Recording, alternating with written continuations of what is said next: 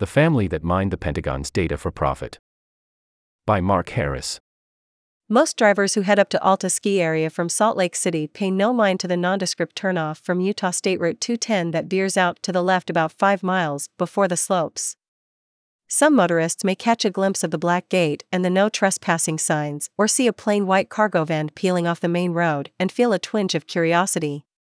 What passing motorists wouldn't see, at the end of a winding lane, is a bunker like concrete structure about the size of a two story house, surrounded by a system of motion sensors and hidden cameras. Behind the structure's loading door, a tunnel stretches some 200 feet into the solid granite mountain, leading to a series of vaults that constitute one of the most secure private storage facilities in the world. Designed to protect against floods, earthquakes, fires, and even a nearby nuclear blast, perpetual storage opened in 1968 to house some of the most precious objects in America. But by the late 1970s, physical assets were already slightly passe. While Perpetual was happy to secure rare artifacts, what kept paying the salaries of its armed guards was the business of storing corporate microfilm and computer records. Patrick Lynch, Perpetual's co owner, told the Washington Post in 1979 that the master file for one customer was worth $15 million, equivalent to $60 million today. So when George MacArthur Posey III approached Perpetual in 1978, he wasn't interested in the vault's fine art or bullion. He was after information. Posey was looking for certain records belonging to General Electric, and he wasn't furtive about his intentions. At the time, GE was developing an advanced turbofan engine that would power the U.S. Air Force's brand new F 16 fighter plane. As if he were talking to a librarian, Posey asked Lynch for access to the Perpetual Vault in order to photograph GE's records. As Lynch recalled the interaction, Posey explained that he had photographed records concerning the F 16 in the past and had sold those records to other countries. Perpetual's clients spell out very clearly who can do what with their records, Lynch told Wired in a recent phone interview. And GE's authorization forms made no mention of Posey. After turning Posey down flatly, Lynch reported the interloper to the FBI, something Perpetual hasn't done since. The FBI's Los Angeles office noted that Posey tried something similar the next summer, attempting, unsuccessfully, to obtain information about the U.S. Navy's supersonic F 5 fighter from an engineer at its manufacturer, Northrop. Posey, however, considered himself not only an entrepreneur but a patriot. His small family business, Newport Aeronautical Sales, based in Southern California and previously owned and operated by Posey's stepfather, sold unclassified technical information to companies that wanted to bid on Pentagon contracts to repair military aircraft or manufacture spare parts. Those would be contractors were all too happy to outsource the tedious work of obtaining technical manuals, parts lists, and specs. By helping them, as Posey saw it, he was also helping the U.S. military find the lowest bidder for its contracts. As it turned out, there was an easier way to obtain valuable technical data than going through the executives of storage vaults, and Posey would make a hugely profitable business of it for the next several decades.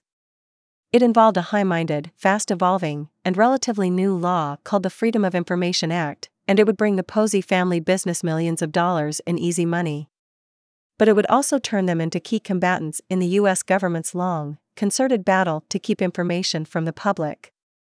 Along the way, Posey would become embroiled in global politics, earn a spell in prison, and watch his own son appear in federal court on charges of conspiracy and theft of government property for actions related to the operations of Newport Aeronautical. What turned into a business opportunity for the Poseys began as a Cold War era fight for government transparency. In 1947, President Harry Truman signed an executive order that gave the executive branch power to investigate and fire any federal employee who was deemed to be disloyal to the country, without having to supply evidence. The results of those investigations were held in secret FBI files. In the mid 1950s, the U.S. government, and the Pentagon, in particular, hoarded information as compulsively as atom bombs. In the midst of the Red Scare, the design of a bow and arrow was deemed too sensitive for public release. The amount of peanut butter American soldiers consumed annually was a military secret. Shark attacks on sailors could neither be confirmed nor denied. In 1953, John Moss, a newly elected U.S. Congressman from Sacramento, California, was appointed to the House Post Office and Civil Service Committee, normally an obscure position without much political power. During Moss' first term, he was appalled to discover that not even he, a member of the committee with statutory jurisdiction over the post office, could get information about 2,800 postal workers who had been fired for alleged security reasons. After Truman left office, the Pentagon became even more secretive. In 1955, President Dwight Eisenhower's defense secretary, Charles Wilson, ordered that for any information to be released to the public, it had to make a constructive contribution to national security. Journalists and newspaper editors, who had raised mounting alarms against government secrecy for years, went into an uproar.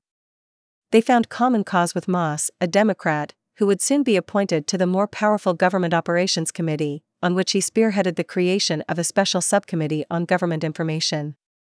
From his platform as chair of that new subcommittee, Moss began pressing for the bill that would ultimately become the Freedom of Information Act.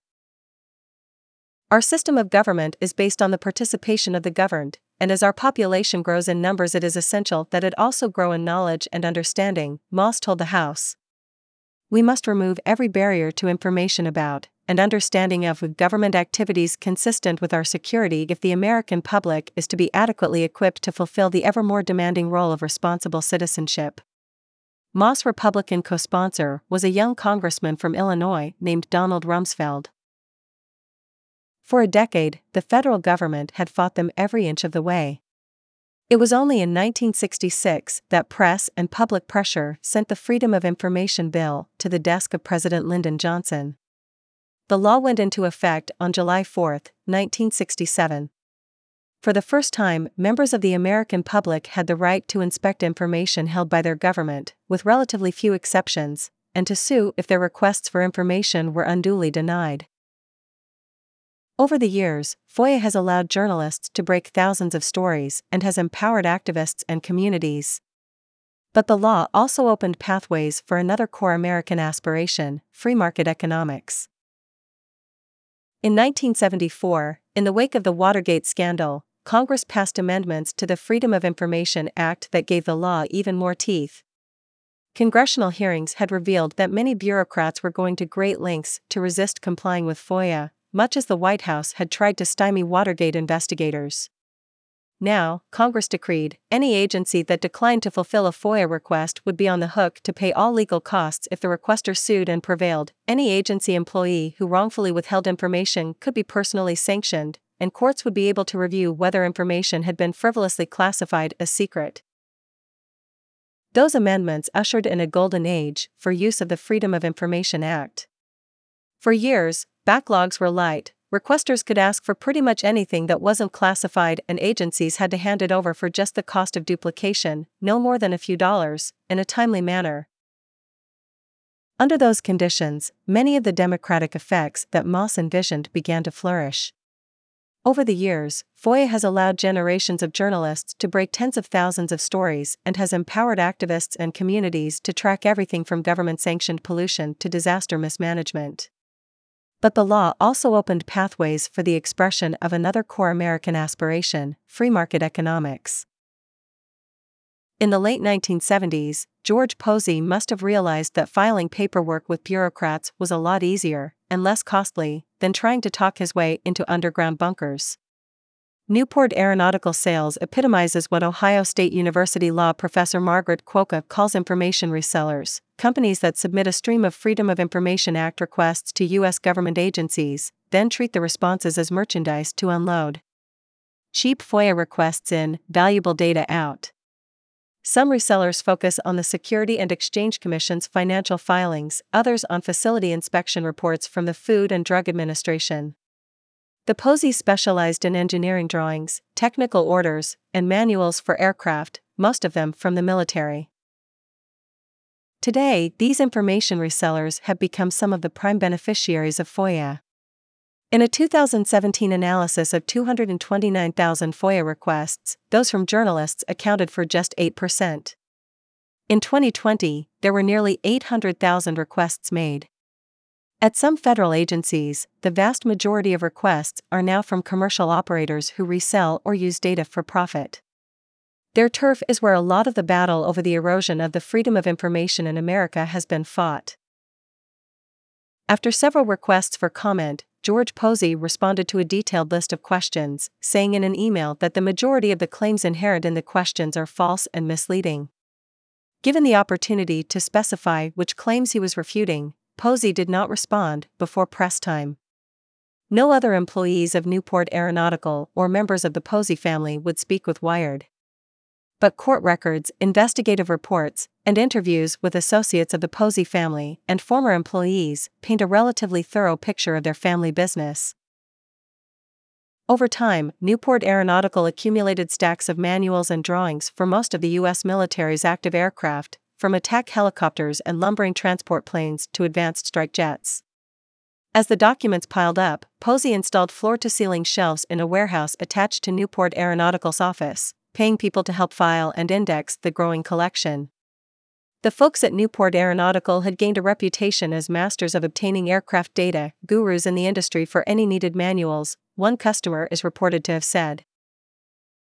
To understand why there's a market for military technical documents, it helps to know that the Pentagon operates many of its aircraft for much longer than any commercial airline would, often by decades. When components on those aircraft eventually start to fail, the options for fixing them can be few, far between, and pricey. It's called vendor lock, where we have to go back to the original equipment manufacturer, says retired Air Force General Hawk Carlisle, the former president and CEO of the National Defense Industrial Association, a trade organization of companies that support the U.S. military. In an effort to eliminate vendor lock and reduce costs, the Pentagon prefers to own the technical data for its equipment, then shop around for the cheapest supplier, says Carlisle. But that is not always possible, especially for the many aircraft that have civilian counterparts. Either way, there is now a multi billion dollar cottage industry of companies that want to bid for government maintenance, repair, and overhaul contracts, but that need the latest blueprints and manuals to do so. Filling that need was Newport Aeronautical niche. An aviation and nautical buff, Posey would often turn up at Newport Aeronautical's small office straight from his yacht club in shorts, flip flops, and Vuarnet sunglasses, recalls a former employee named Al Barazin, who started work there in the early 1990s. Another former employee told Wired that the CEO still worked hard. Every day, Barazin would arrive at the office to find dozens of requests for technical data spitting out of the fax machine. Each order, say, for the manuals associated with a helicopter's fuel pump, would have a part number. If Newport Aeronautical had the documents, Barazin would photocopy and overnight them to the customers. If not, someone would fill out a pre-printed FOIA request form with the part number and contact details and fax or mail it to the relevant military base. When the request was granted, Newport Aeronautical would mail the government a check for the cost of duplicating the requested documents, maybe $5 or $10. Posey would then charge his customers many times that, often $200 or more. Customers were happy to pay the markup, says Barazin, because we had this stuff at our fingertips, whereas it would take a repair facility a month or two months to get the data, and they wouldn't be able to quote for the work. That's the model, and it's a brilliant model. Some of those customers weren't simply mom and pop repair facilities trying to earn U.S. government contracts. About half of Newport's business involved legally selling data abroad, Posey claimed in the 1980s. Merex, a U.S. company owned by Pakistani arms dealer Arif Durrani, did business with foreign countries that needed to maintain their U.S. made aircraft. Reached by WhatsApp in Pakistan, Durrani remembers visiting Newport Aeronautical's old office in Costa Mesa, crammed with paperwork and photocopiers. He sold stuff to us whenever we needed it in a hurry, says Durrani. For example, the Israeli government would buy components from me directly. When they would order them, I knew that these parts were being transferred to Iran, because Iran was flying Phantom jets in the 80s. Israel was sending its technicians and basically repairing their aircraft. Durrani says that while Posey did not necessarily know the identity of his customers' end users, he suspected that Posey knew enough the motive behind what he gets. In the early 1980s, Posey whisked his new bride, Roberta, off to Kenya for their honeymoon. It was there, his mother Nadia later told the Los Angeles Times, that Posey was approached by representatives of South Africa's government looking to buy some manuals. On his return from Kenya, Posey began popping up on electronic intercepts set up by the FBI in its hunt for spies. The Pentagon had come to suspect that America's enemies, and the Soviets in particular, were using FOIA to get their hands on technical data that, although unclassified, still posed a risk to national security. A 1985 Department of Justice memo stated that Soviet acquisition of U.S. technology significantly shortens their research and development cycle and reduces the risks associated with the design of new weapons and defensive systems. But when military bases began withholding such data from their responses, Posey didn't simply fold, he sued the Navy for violating the Freedom of Information Act. In 1984, the case was settled the Pentagon would now release critical information to data brokers like Newport Aeronautical, provided they limited resale to other qualified contractors. Posey claimed the settlement as a victory, but Newport Aeronautical was now firmly in the government's crosshairs. By 1986, international horror at South Africa's system of institutionalized racial oppression led the U.S. Congress to pass the Comprehensive Anti Apartheid Act, laying out broad sanctions against the regime. Posey was labeled a South African agent, and the government placed taps on his phones and put a voice activated bug in the Newport Aeronautical Office. Almost immediately, the veteran FBI agent in charge of that investigation, Robert Ibbotson, tuned into cloak and dagger phone calls that could not be more different from Posey's direct approach at perpetual storage. On April 28, 1986, Posey dialed a number in Pretoria, South Africa, identified himself as Mr. Brown, and said he had a package for Johan van Vuuring, who he identified on a subsequent call as a buyer for the South African Air Force.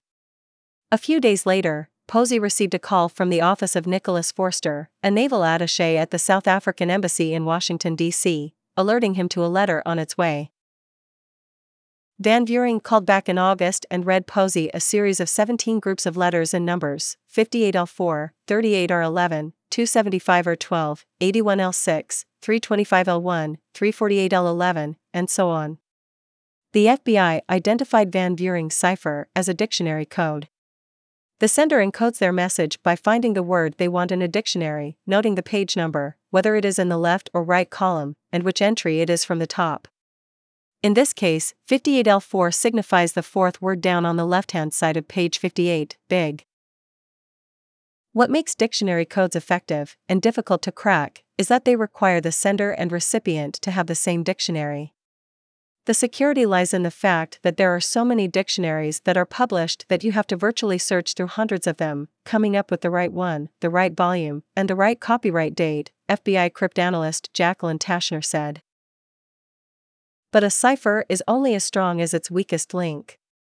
After taking down the code from Van Vuuring, Posey needed help deciphering it. He called his wife, she was being treated at a local hospital at the time, and asked her if she knew the location of the number books that they used to play with. Ibbotson was still listening in. Roberta told Posey that the books were in the bottom right side of the gray wall unit in the house. Ibbotson had learned the key to understanding Posey's conversations with Van Vuuring, but it would take some time before he would get his hands on that dictionary. Deciphered later, Van Vuuring's message read Big Guy visit LA, August, mid month, want meeting for business, and K list farm no good. A subsequent phone call from Van Vuuring allowed the FBI to identify the big guy as Joe Botha, an executive with a sales firm about which details are scant. Reports by the FBI suggest that the K list was the list of documents Botha was seeking. That September, Posey arranged to meet Botha for lunch at the historic La Valencia Hotel in La Jolla, California. Ibbotson and a contingent of FBI agents staked out the hotel in advance of the meeting and were in place with video and tape recorders. They watched as Posey pulled up, left his car at the valet, and walked straight over to one of the FBI agents. Posey asked the agent if he was Botha, and the agent replied that he wasn't. Posey eventually located Botha without the FBI's assistance.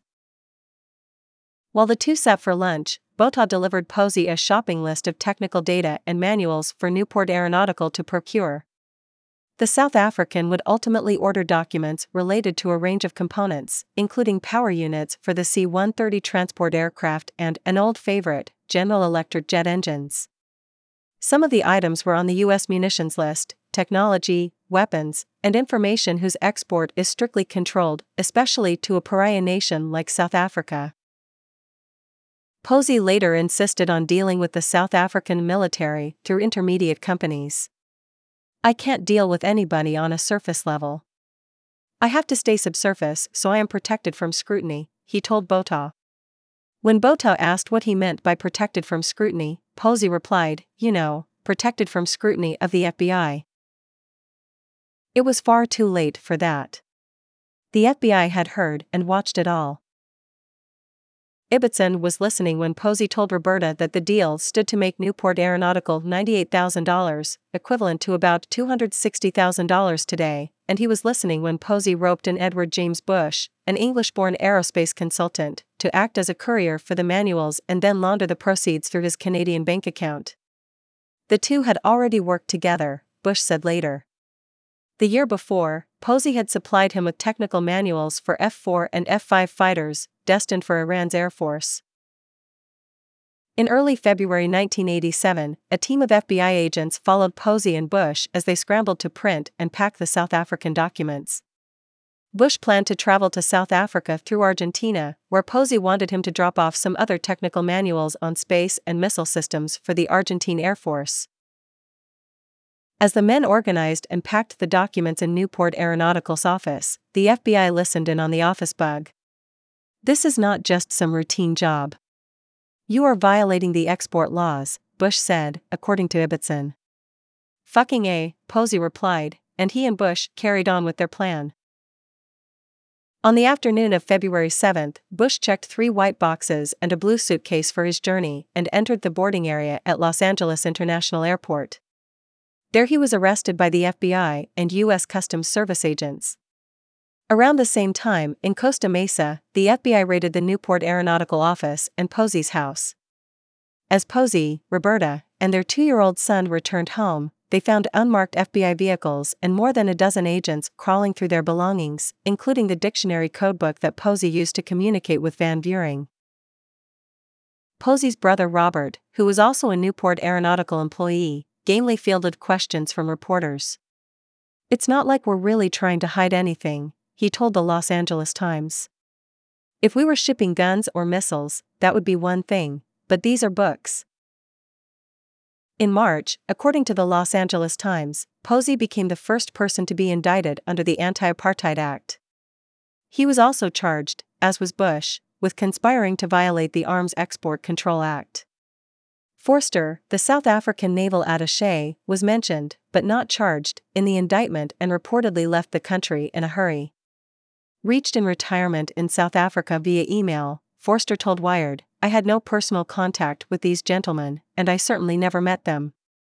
Bush quickly pleaded guilty to violating the Arms Export Control Act and cooperated with the FBI. Posey, however, wanted his day in court. At the opening of Posey's trial, in July 1987, his lawyer claimed that the military has had a vendetta with my client going back to the 70s. The prosecutor, Assistant U.S. Attorney Brian Hennigan, said Posey's own conversations showed that he knew he needed government permission to export the manuals. Hennigan, now a defense attorney in private practice, told Wired that Posey's trial has stuck with him over the years. Hennigan remembered feeling a sense of moral fervor during the prosecution. Posey wasn't simply trading information, this was trading in information with no thought or no value being placed on what was going to be done with it, he said. During the trial, Posey said that he and Van Buren used codes only because Posey was planning to give him a, possibly illegal, kickback, and he argued that the documents he sold were unclassified and in the public domain. Posey was swiftly convicted of violating the Arms Export Control Act and the Comprehensive Anti Apartheid Act. When he was sentenced, Posey said, I did not mean in any way, shape, or form to jeopardize national security, nor did I have the means to do so. A lot of things were said about me which made me out to be some sort of subversive against our country, which is contrary to my character or my true beliefs. I'm a patriot. I've served my country. Patriot or not, Posey was fined $15,000 and sentenced to 10 years in prison, with all but four months suspended. He was forbidden from selling information to foreign buyers for five years. After serving his four months at a medium security prison in Michigan, Posey regained the helm at Newport Aeronautical. But he was about to make a whole new group of enemies. Starting in 1998, the company began fielding lawsuits from some of the world's biggest defense contractors.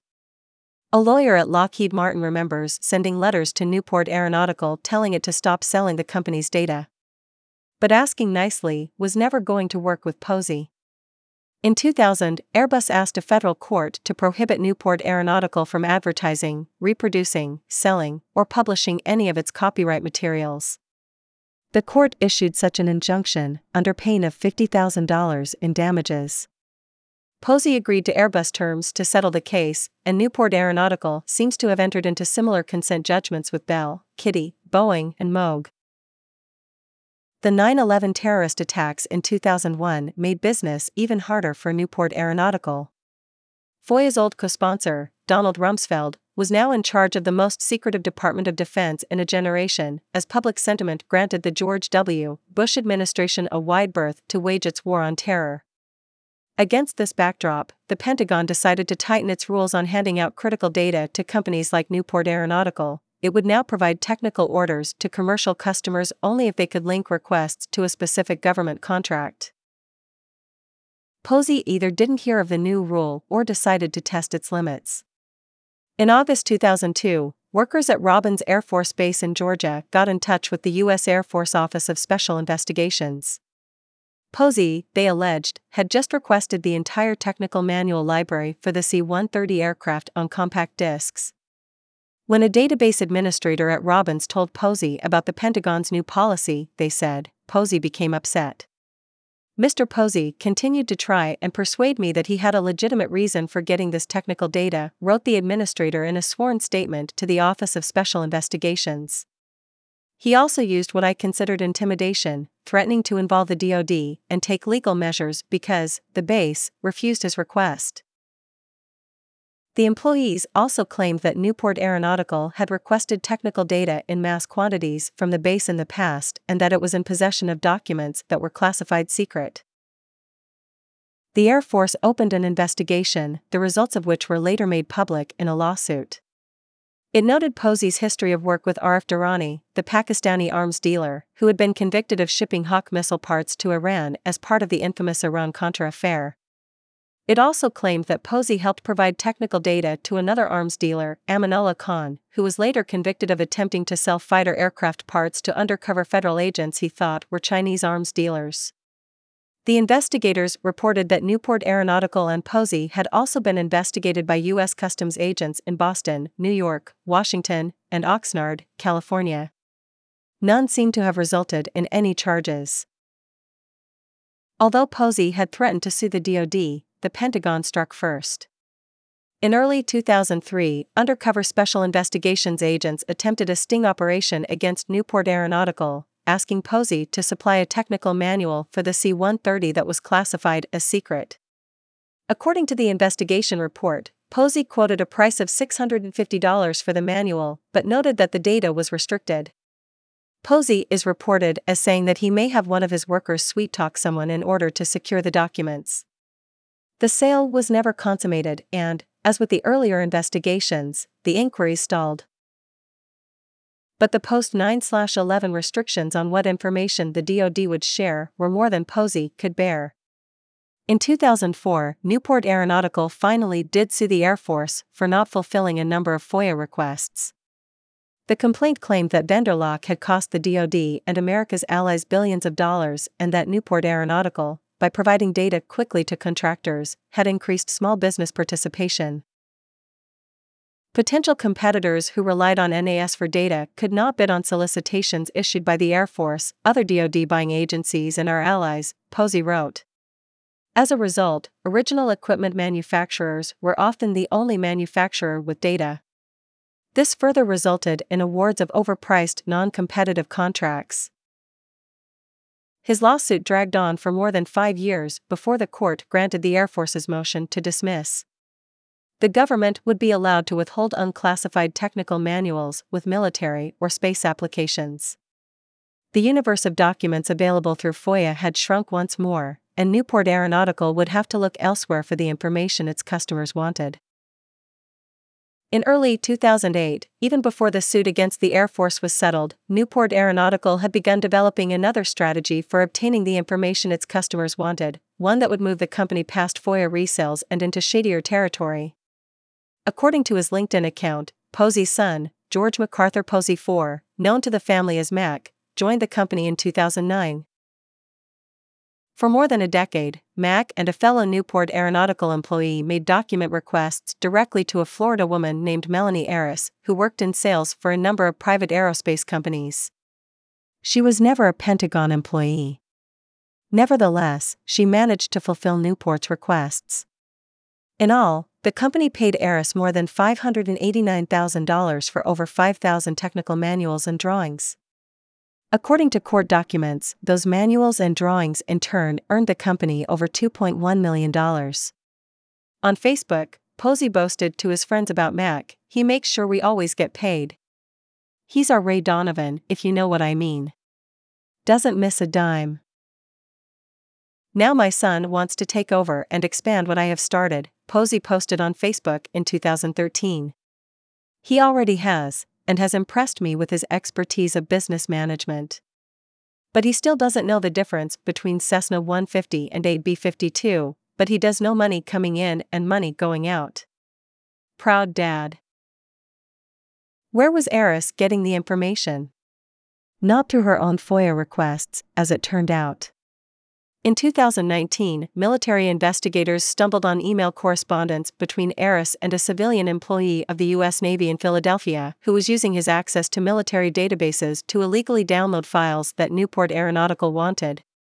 He then split the proceeds with Aris, with whom he had previously lived. Investigators followed the trail of thousands of emails from Aris to accounts associated with Newport Aeronautical, gaining a search warrant for them in late 2019.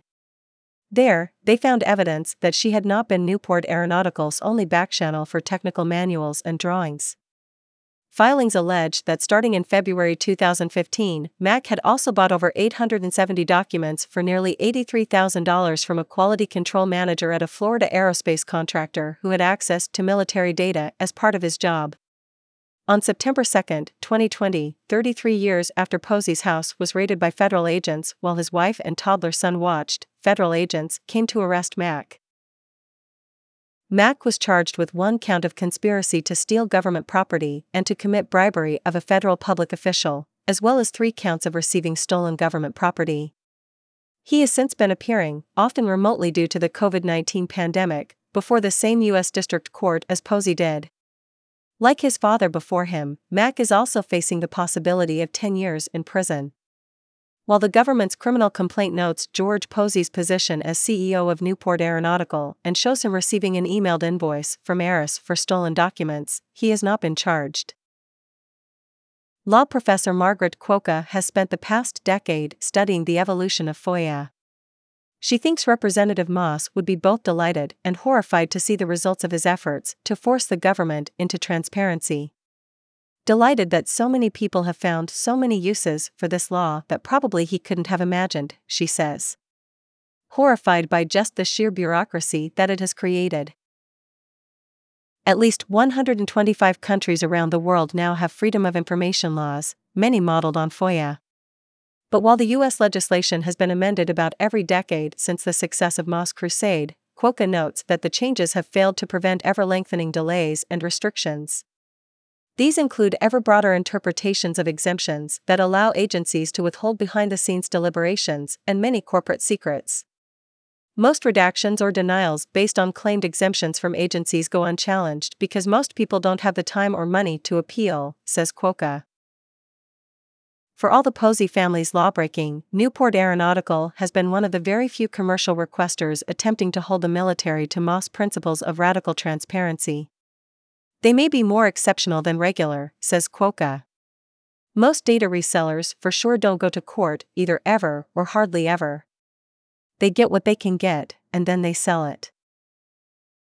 Though most of Newport Aeronautical's cases ultimately failed, they set precedents that have since been cited in dozens of subsequent FOIA cases, including those brought by environmental, digital privacy, and government spending activists, some of which have reached the United States Supreme Court.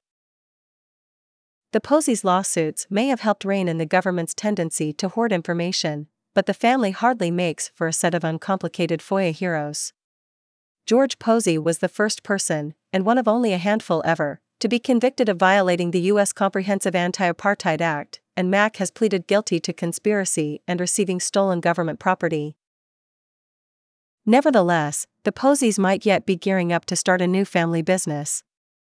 At the start of this year, Mac incorporated Back Bay Packaging, based at the same address as Newport Aeronautical's office. The nature of that business, like so much of what went on at Newport Aeronautical sales over the past five decades, remains a mystery. The agencies investigating the Poseys almost certainly have more details in their files that have not been made public, and last winter I asked all of them for interviews. Most refused outright, although the U.S. Air Force Office of Special Investigations suggested that I file a FOIA request to learn more. I'm still awaiting a response. Let us know what you think about this article.